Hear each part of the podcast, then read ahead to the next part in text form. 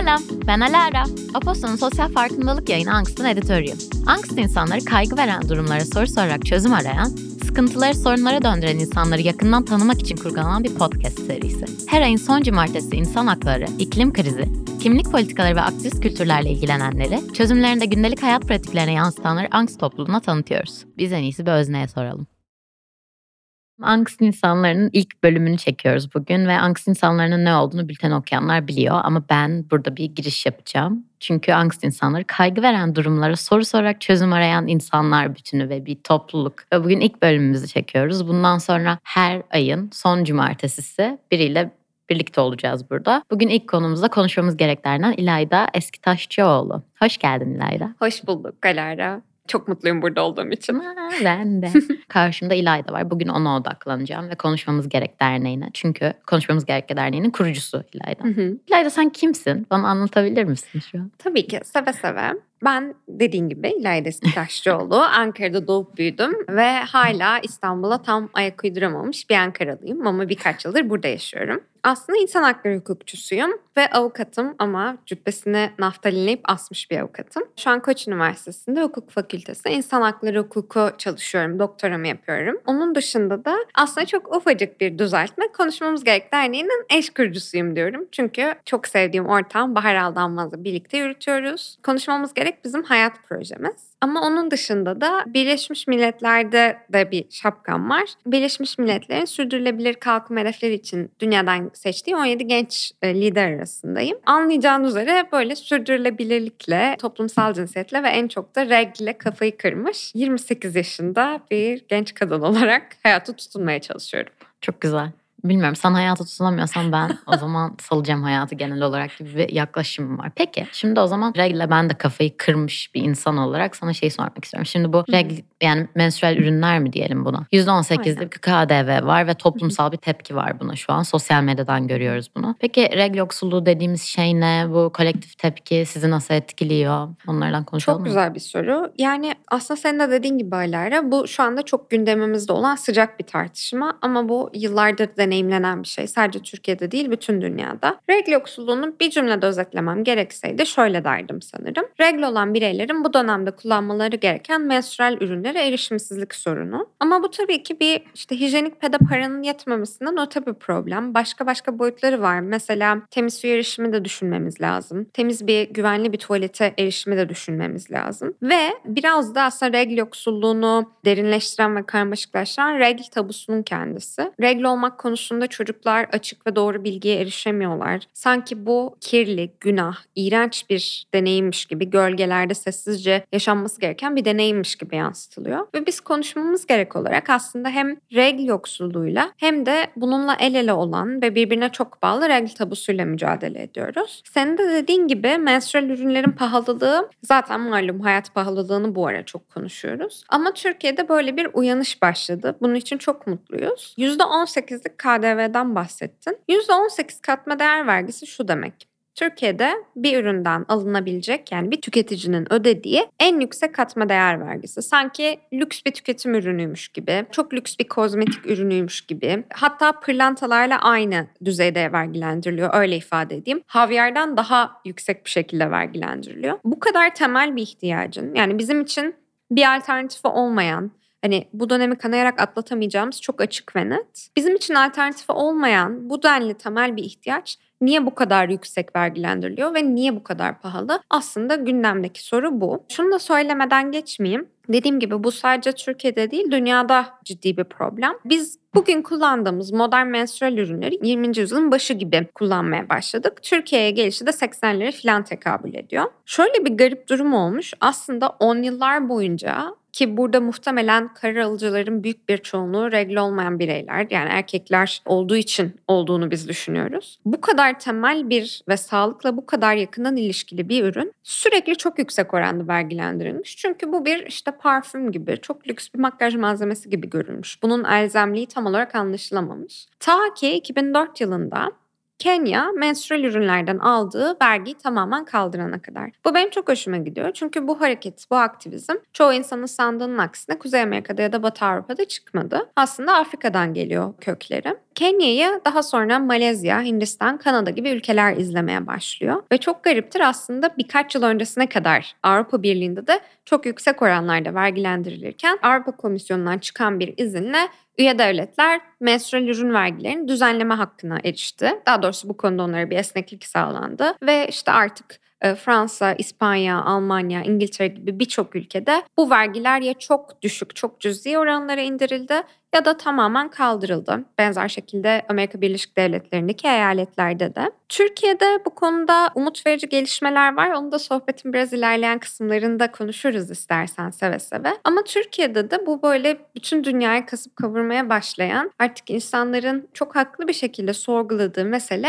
giderek daha çok konuşuluyor. E bizim de adımız konuşmamız gerek. O yüzden ne mutlu bize. Evet ben de bir tane introda konuşmamız gerekenler var diye kendi kendime giriş yapmıştım. Peki o zaman konuşmamız gerekenlere geri döneceksek. Konuşmamız gerek derneği 2016'dan beri neler yapıyor o zaman? Yani Türkiye özelinde soruyorum bunu. Sahalar Türkiye'de çünkü değil mi? Aynen aynen öyle. Neler yapıyor? İstersen böyle biraz geçmiş hikayemizi de anlatabilirim. Lütfen. Yani nereden nereden ortaya çıktı bu fikir ondan da bahsedebilirim. 2011 yılına geri dönmemiz gerek bunun için Alara. Şöyle 2011'de hatırlıyorsan bir Van depremi olmuştu. Hı-hı. Yani çok üzücü ve çok kayıpların yaşandı yaşandığı bir depremde. Ben de kalabalık bir aileden geliyorum ve aileme biraz daha anaerkil tanımlayabilirim. Yani güçlü kadınların çoğunlukta olduğu bir aile. Bölgeye gönderilmek üzere yardım kolileri hazırlarken hiçbirimizin aklına o kolilere ped ya da tampon koymak gelmedi. Hı. Hiçbirimiz düşünemedik. Ta ki kolileri gönderdikten sonra aklımıza geldi. Ay ne garip bunca kadın bir aradayız hiç düşünemedik diye düşündüm. Aklımın köşesinde bir soru işareti gibi kaldı. Birkaç yıl sonra 2013'te Twitter'da bir şey gördüm. Şu anda dinleyicilerimiz bakabilirler online. Hala orada duruyor ne yazık ki. Türk Dil Kurumu sözlüğünde ufak bir değişiklik yapmış ve kirli kelimesinin anlamlarından birine ay başındaki kadın ifadesini Bunu hatırlıyorum. Eklemiş. Evet hatırlıyorsun. Evet hatırlıyorum Hatta işte kirli sensin TDK BDK gibi hashtagler çıkmıştı. Ciddi de tepki gösterildi. Bazı insanlar bunu bir detay gibi görebilir. Ama şöyle düşünelim.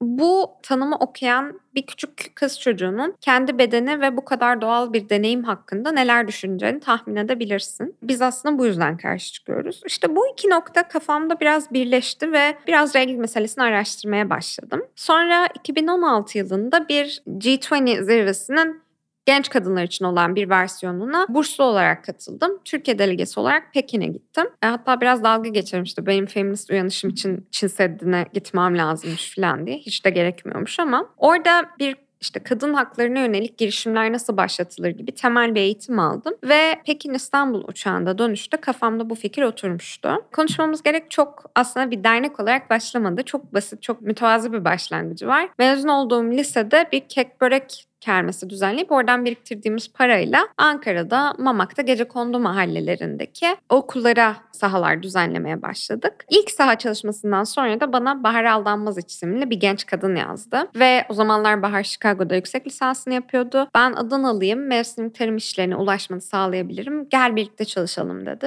O günden beri Bahar benim zaten yol arkadaşım ve suç ortağım. Bahar'la birlikte aslında kurduk diyebilirim. Yani ilk adımdan itibaren Bahar benimleydi. Bugüne kadar kadar konuşmamız gerek 30 binden fazla faydalanıcıya ulaştı. Senin dediğin gibi Türkiye'nin dört bir köşesine sahalar düzenliyoruz. Hakkari'den Sivas köylerine, Manisa'ya, Adana'ya her yere gidiyoruz. Genellikle gönüllü doktorlar eşliğinde köy okullarına giden kız çocuklarıyla aslında kız çocukları değil bütün çocuklarla izin alabildiğimiz müddetçe mevsim tarım işçileriyle, mültecilerle konuşuyoruz, eğitimler veriyoruz ve menstrual ürünler sağlamaya çalışıyoruz. Bir yandan da aslında şunun çok farkındayız Alara. Ben ben mevsimlik tarım işçisi bir kadına işte 10 paket ped versem de ertesi hasat mevsiminde bunun erişimsizliğini deneyimleyeceğini biliyorum. Bu yüzden bir politika değişikliğine gidilmesi gerekiyor.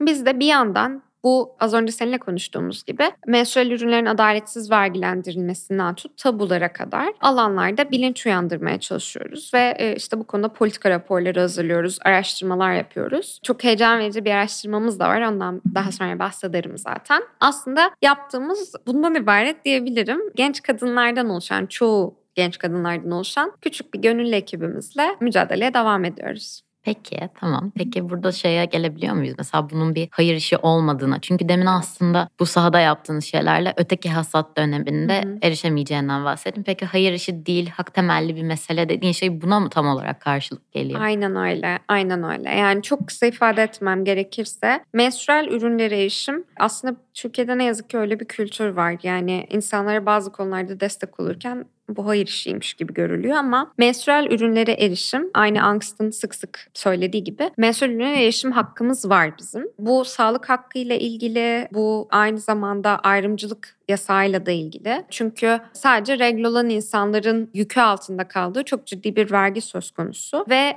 eğer menstrual ürünlere erişimsizlik varsa, bu ürünler kullanılamazsa yani çok ciddi vajinal enfeksiyonlar başta olmak üzere çok ciddi sağlık problemleri de yaşıyoruz. O yüzden bu ürünlere erişim bir insan hakkı ve biz böyle hak temelli bir yerden gitmeye çalışıyoruz senin de dediğin gibi. Bu bilinci uyandırmaya çalışıyoruz diyebilirim. Buradan iki yere bağlayabiliriz aslında. Bir kapsayıcı dile gelmek istiyorum. Çünkü demin zaten Hı hı. dilini sürekli kendin konuşurken de evriltiyorsun ve kadınlar olarak bahsetmiyorsun. Regl olanlar olarak bahsediyorsun. Ben de bu şekilde kullanmaya çalışıyorum. Birincisi şunu merak ediyorum. Bu sende 2011'den geldiğin yolculukta Hı hı. bu ne noktada farkına vardığın bir durum oldu? Çünkü tam trans bir kadın olduğunu tahmin ediyorum. Yani Hı böyle hı. ifade ettiğini düşündüğüm için. Değilse lütfen düzelt. Dolayısıyla bu kapsayıcı dil meselesine geldiğimiz zaman bunu sahada mı fark ettiniz? Mesela Twitter'ın ne kadar etkisi oldu? Öznelerin ne kadar etkisi oldu? Ya da sahada gittiğiniz yerlerde de karşınıza çıkınca şaşırdınız mı? Yani o dil evrimi nasıl gerçekleşti? Harika bir soru ve bizim üzerine çok çalıştığımız bir konu bu zaten. Şunu itiraf etmem gerek Alara. Yola ilk çıktığım zaman ben hep kadınlar ve kız çocukları gibi bir dil kullanıyordum. Ta ki hem saha deneyimleri senin de bahsettiğin gibi hem de Bahar'la tanışana kadar. Bahar harika bir psikolog ve sosyolog ve toplumsal cinsiyet açısından kapsayıcı dile benden daha hakimdi. Aslında onun önerisiyle buna başladık. Biz özellikle regl olan bireyler diyoruz. Senin de dediğin gibi ya da regl olanlar diyoruz. Bunun sebebi şu. Bizim sürekli tekrarladığımız bir sloganımız var. Her kadın regl olmaz, regl olan herkes kadın değildir diye. Yani bu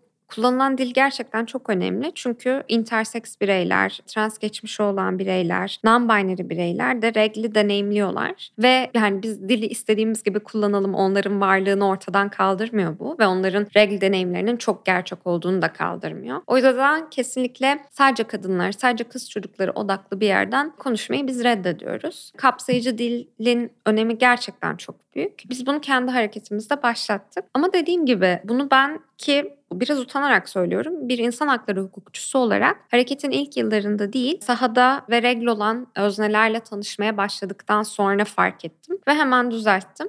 Sorduğun için teşekkür ederim. Çok kendimizi hala eğittiğimiz bir konu bu arada. İşte bazı şeyleri Türkçe'ye çevirirken ya da konuşurken arada bir dilim sürçebiliyor. O yüzden yani daha da kendimizi eğitmeye ve evrilmeye devam edeceğiz kesinlikle. Her zaman zaten bunun bir mutlak noktası olduğunu düşünmüyorum. Zaten tahmin ettiğim için sormak istediğim Aynen. şeydi. Yalan olmasın. Peki o zaman ben dünyada ve Türkiye'de duruma buradan bağlanıp devam etmek istiyorum senin için uygunsa. Çünkü şunu merak ediyorum. Şimdi girişte dedi ki bu trendleşen tırnak içinde trendleşen bir konu ve işte kapsayıcı dile evriliyor. Bunun kendi içinde bir yolculuğu var ve Türkiye'de ve dünyadaki durumu karşılaşıyoruz ve ortada yine hani muğlak konuşulması gereken bir sorun olarak ele Evet. alabiliriz bunu. Peki şu an kanun teklif eden yani yasa koyucular mı demem gerekiyor? Bu paydaşlardan Türkiye'de nasıl güncel bir durum var? Bu ilerliyor mu? Konuşmamız gerek burada nerede duruyor? Çok güzel bir soru. Biz yani genel olarak aslında nerede durduğumuzu sorarsan umutlu bir yerde duruyoruz. Ama senin de dediğin gibi bir yandan bu konunun konuşulur olması ve gündemde olması bizi çok mutlu ediyor. Bir yandan da şöyle bir korkumuz var. Bu bir trend değil. Yani bu insanların hayatlarıyla, gerçeklikleriyle ilgili bir şey. Sağlık hakkıyla ilgili bir şey. O yüzden böyle gelip geçici bir moda trendi gibi asla görülmemeli. Ve onun riski her zaman var ne yazık ki. Ama neden umutlu bir yerdeyiz? Ondan bahsedeyim. Dünyada hala regl yoksulluğu çok ciddi bir problem ve birkaç mesela rakam vermem gerekirse Sahra Altı Afrika'da her 10 kız çocuğundan birinin okula gittikleri dönemde menstrual ürünleri hiçbir şekilde erişimleri olmadığı için ayda yaklaşık olarak bir hafta okulu kaçırdığı ve bunun eğitimlerini çok ciddi şekilde aksattığı biliniyor. Bu UNICEF verilerine göre. Action Aid'in güzel bir araştırması vardı. Kullandıkları dil bu olduğu için böyle ifade ediyorum. Hindistan'da kadınların ve kız çocuklarının yani öyle ele almışlar onlar. %12'sinin hayatları boyunca menstrual ürünlere hiç erişimi olmadığını ortaya koymuşlar. Ve bir de UNICEF'in verilerine göre Ki bu aslında bir 5 yıl kadar oluyor. Çok güncel bir veri değil ama 5 yıl öncesinde 500 milyon insanın dünyada regl yoksulu deneyimlediği biliniyordu. Dünyada evet durum bu kadar vahim bir yandan ama öte yandan başta Afrika ve Güneydoğu Asya ülkeleri olmak üzere devletlerin başlattığı çok güzel girişimler var. Verginin düşürülmesinden ibaret değil bu. Aynı zamanda milli eğitim müfredatlarına e, regl eğitimlerinin, ergenlik eğitimlerinin daha doğrusu kapsamlı cinsellik eğitimlerinin katılması gibi çok önemli adımlar atılıyor. Bu bizi umutlandırıyor bir yandan ve yavaş yavaş oluyor. Yani hala ben inanamıyorum. Yaklaşık olarak neredeyse artık 100 yıldır kullandığımız ürünlerin daha yeni adil vergilendirilmeye başlanması hakikaten çok inanılmaz geliyor bana. Türkiye'ye baktığımız zaman da niye umutluyuz? Bir, evet gündem dolu dolu ve herkes bunu tartışıyor. İki, çok cesur milletvekilleri, üç kadın milletvekili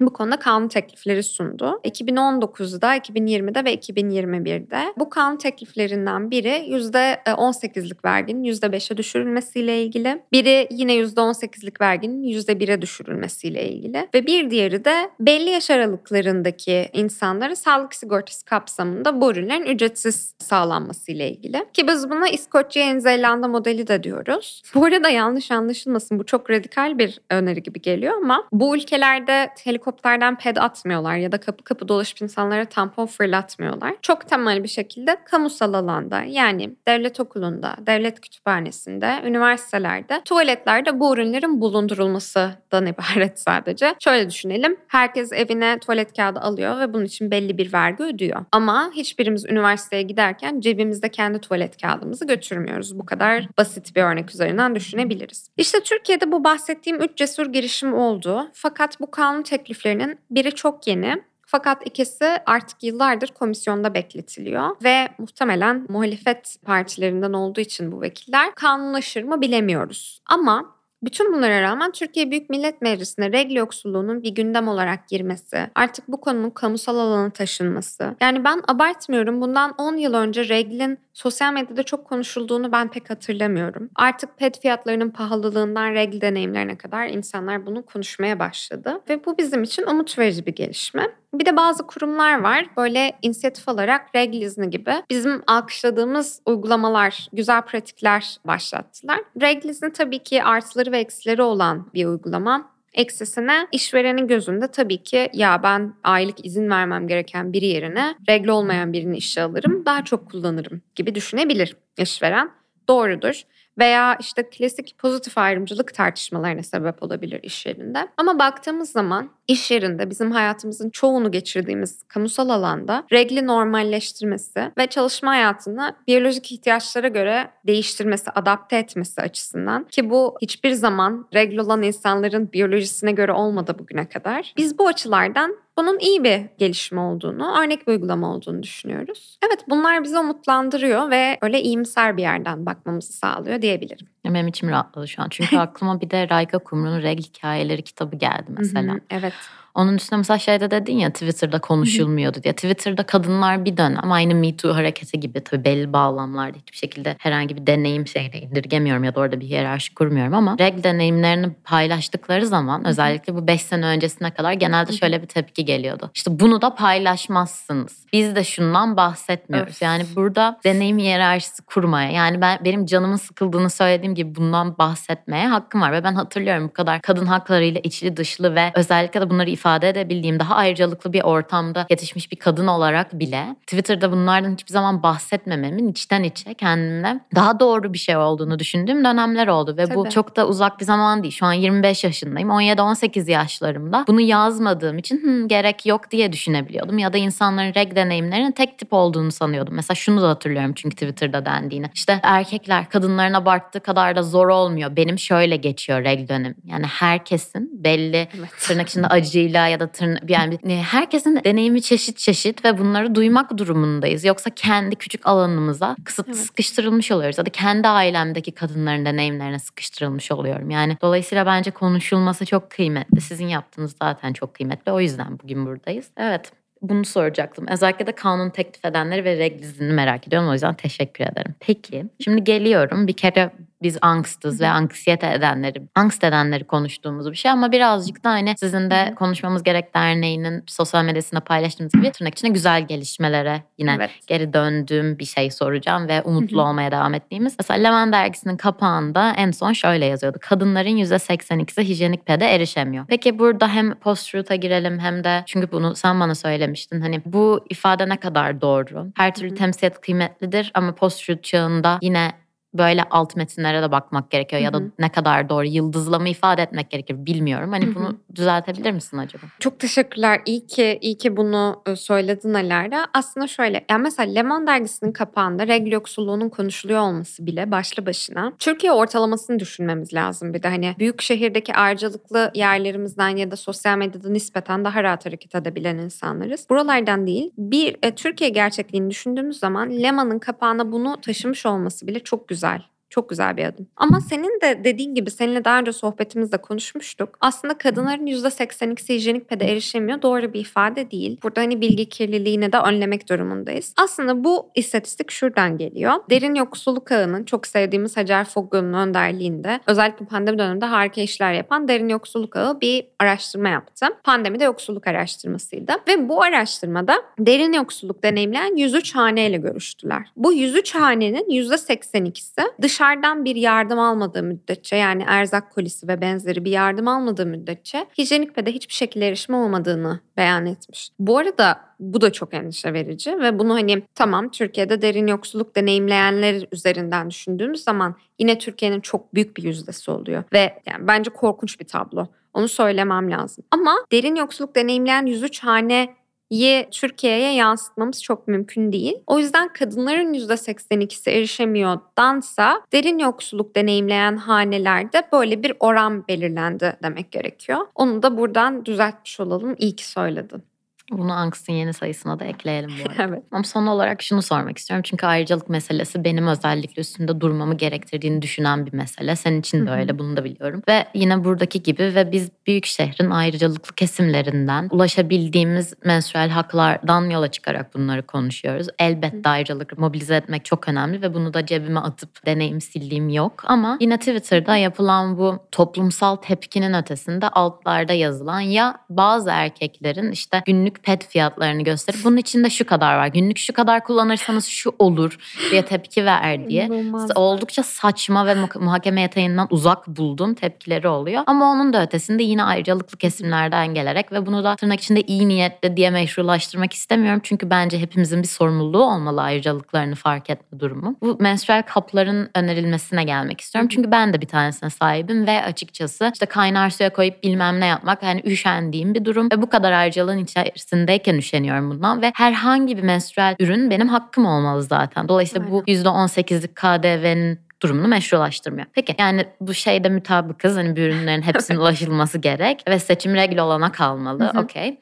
Ama sen ne düşünüyorsun bu konuda menstrual kaplarla ilgili? Sahadan belki bir şey anlatmak istersin. Tabii ki. Ya bu konuda sahadan çok çok fazla anımız var aslında. Menstrual kapların önerisini evet yani ben de sana kesinlikle katılıyorum. Her seferinde karşımıza çıkan bir öneri bu ki aslında ben de dönem dönem menstrual kap kullanan regl olan biri olarak iyi bir iyi bir alternatif olduğunu düşünüyorum. Tabii ki biz bu arada menstrual ürünleri ürünlerin yarattığı plastik atık sorununu vesaire görmezden gelemeyiz. Bu çok bu çok önemli ve her zaman daha sürdürülebilir seçeneklere yönelmeye çalışıyoruz. Onları teşvik etmeye çalışıyoruz. Ama Tam senin bahsettiğin gibi Alerya bu büyük şehirlerdeki rahat sıcak evlerimizden ayrıcalıklı bir konumdan değerlendirmemek lazım aslında. Bizim sahada şöyle deneyimlerimiz oldu. Mesela çok net hatırlıyorum. bu arada bu hesaplanmış bir şey değil ama biz ilk saha, büyük saha projemizi yumurtalıkta yaptık Adana'da. Niye öyle denk geldi hiçbir fikrim yok. Ama yumurtalık çok fazla tarım işçisinin yaşadığı bir yer. Ve böyle nasıl ifade etsem ufak çadır kentlere benzeyen, kentte demek zor mesela 10-12 çadırın bir arada birbirine yakın oturduğu ve tarlalara yakın yerlerde konumlanmış birimler. Buralara gidip kadınlarla sohbet etmeye başladık ve bize biri şöyle bir anısını anlattı. Dedi ki ben Hatta çok iyi hatırlıyorum lüksüme kaçamıyorum demişti. Yani bunu kendi bile lüks olarak görüyordu. Lüksüme kaçamıyorum ped alamadım ama bu işte çadırın iki katmanı var. İşte dışarıda muşamba gibi bir şey var. İçeride hafif bir küçük bir kumaş, ince bir kumaş tabakası var. Bu kumaştan kesip kesip kendime ve kızlarıma hazırlıyorum dedi. Dedi ki sonra ama burada bizim çöpümüz yok. Poşete sarıp bağlayıp uzağa bırakıyoruz. Ama o işte kirli kanın kokusuna geceleri tilki, kurt iniyor. Sabah uyandığımız zaman o kanlı bez parçaları her yere saçılmış bir şekilde bu bizim kamp alanımızda etrafta oluyor ve biz çok utanıyoruz demişti. Şimdi ben o hikayeyi dinlediğimde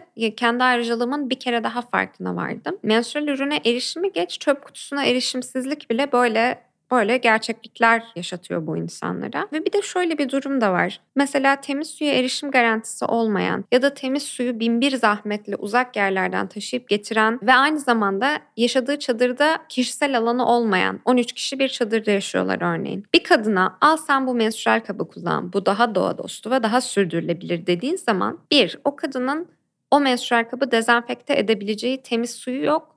Olsa dahi 13 kişilik kaldıkları çadırda ben bir ateşimi kurayım da şu tenceremi buraya oturtayım, menstrual kabıma bir kaynatayım deme lüksü de yok. Dolayısıyla aslında böyle çok gerçeklerden uzak ve çok ayrıcalıklı ve garip bir teklif oluyor. Al bu menstrual kabı kullan demek. O yüzden böyle bazen zor seçimler yapmak zorunda kalabiliyoruz. Evet hani tek kullanımlık ped her zaman çok iyi bir seçenek değil ama bazen o insanın ihtiyacı olan ve kullanabileceği, rahat kullanabileceği şey o. O yüzden onu vermek durumundayız. Bir de çok kısa araya gireceğim. Alar şimdi aklıma geçti. Böyle laf laf açtıkça biraz kafam da açıldı. Şöyle bir durum da var. Menstrual kap ve tampon konusunda tahmin edersin. Türkiye'de özellikle daha muhafazakar çevrelerde tırnak işareti içinde konuşuyorum burada. Hiç hoşlandığım bir ifade değil ama bu gibi ürünlerin kızlık zarını bozacağı şeklinde bir endişe var. Ve hatta işte şey ifadesi kullanılır. Evli olmayanlar kullanamaz gibi saçma sapan ifadeler kullanılır. Şimdi şöyle tabii ki biz buna inanmıyoruz ve hani bu arada hani bunun gerçek dışı olduğunu da gösteren birçok araştırma var. Tamamen biyolojik yapıya bağlı bir durum. Ama şimdi sen bu progresif öyle ifade edeyim sen ya da ben bizim işte tırnak işareti içinde yine bu progresif prensiplerimize dayanarak kız çocuklarına menstrual kap vermekte ısrar edersen aslında o kız çocuklarını kendi toplumları içinde güvensiz bir yere de konumlayabilirsin. Kesinlikle. Yani o kız mesela menstrual kabı düzgün kullanacağını çok iyi bilemeyebilir ve böyle bir durum yaşadığı zaman onun geleceği ve yaşadığı toplumda tabu olan bir konu yüzünden düşeceği durumu düşün. Sen aslında kendi vicdanını rahatlatıyorsun. O toplumsal cinsiyet açısından çok eşitlikçi bir yerden girdim ve çok doğru hareket ettim diyorsun. Ama aslında belki orada bir küçük kız çocuğunun geleceğine mal olmuş olabilir bu hareket. O yüzden iyi düşünerek hareket etmeye çalışıyoruz. Evet, bağlama her zaman bir sorumluluk olmalı Aynen bence. öyle. Aynen öyle. Evet. Özür dileyerek kapatacağım artık ve ama burada Ne son demek? olarak sormak istediğim şey sizin bu son anket çalışmanız. Evet. Ben senden daha iyi açıklayabileceğimi düşünmüyorum. O yüzden Angst ki. okuyucularına ve dinleyicilerine anlatabilir misin? bunu? Tabii ki seve seve Anks okuyucularına ve dinleyicilerine müjde. Şöyle daha doğrusu Türkiye'de regl yoksulu konusunda hiçbir veri yok ve bence bu verisizlik de yani bunun ta kendisi de bir veri. Kimse düşünmemiş insanların menstrual ürünlere erişimi var mı diye araştırmayı. Bu yüzden biz aslında bu hak temelli mücadelemizi veriye dayandırmak istiyoruz. Bu bir hayaldi bizim için. Büyük bir Türkiye regl yoksulu araştırması başlattık ve bir anket hazırladık. Herkesin menstrual ürünlere erişimi, gelir düzeyleri ve geçirdikleri enfeksiyonlar gibi bir takım bilgilere ulaşmaya çalışıyoruz. Bu anketin linkini paylaşıyor olacağız. Eğer Anks okurları ve dinleyicileri katılırsa çok çok memnun oluruz. Özellikle de aslında bizim gibi biraz daha harcalıklı yerlerde olup regl yoksulluğunu muhtemelen deneyimlemeyen insanlar değil ama kırsalda yaşayan, sosyoekonomik açıdan dezavantajlı mahallelerde yaşayan insanlara ulaştırabilmek en büyük isteğimiz. O yüzden bize destek olursanız çok seviniriz. 10 bin kişiye ulaşmak gibi iddialı bir hedefimiz var ama bence mümkün. Destek olursanız çok çok mutlu oluruz. Bunu kendi üstüme alacağım ve kendi ayrıcalıklı Twitter hesabımı kullanacağım. bunun için. Hepimiz gibi. evet aynen öyle ama bence yapabiliriz. Bilim, araştırma. Ama Aynen. sadece pozitif bilimler değil, sosyal Evet. bilimler. Evet. Aynen öyle. Ben de bir edebiyatçı olarak bunu eklemek isterim. Evet İlayda teşekkür ederim bu ben sohbet teşekkür için. ederim. Ve kendime yeni bir şeyler katmama izin verdiğin için. Ve bu da böylece Angst insanlarının ilk konuklu bölümü olarak sona ermiş oluyor. Ve dediğim gibi her ayın son cumartesi e-posta kutularınızda Angst insanlarıyla sizinle olacağız. Ben de Alara.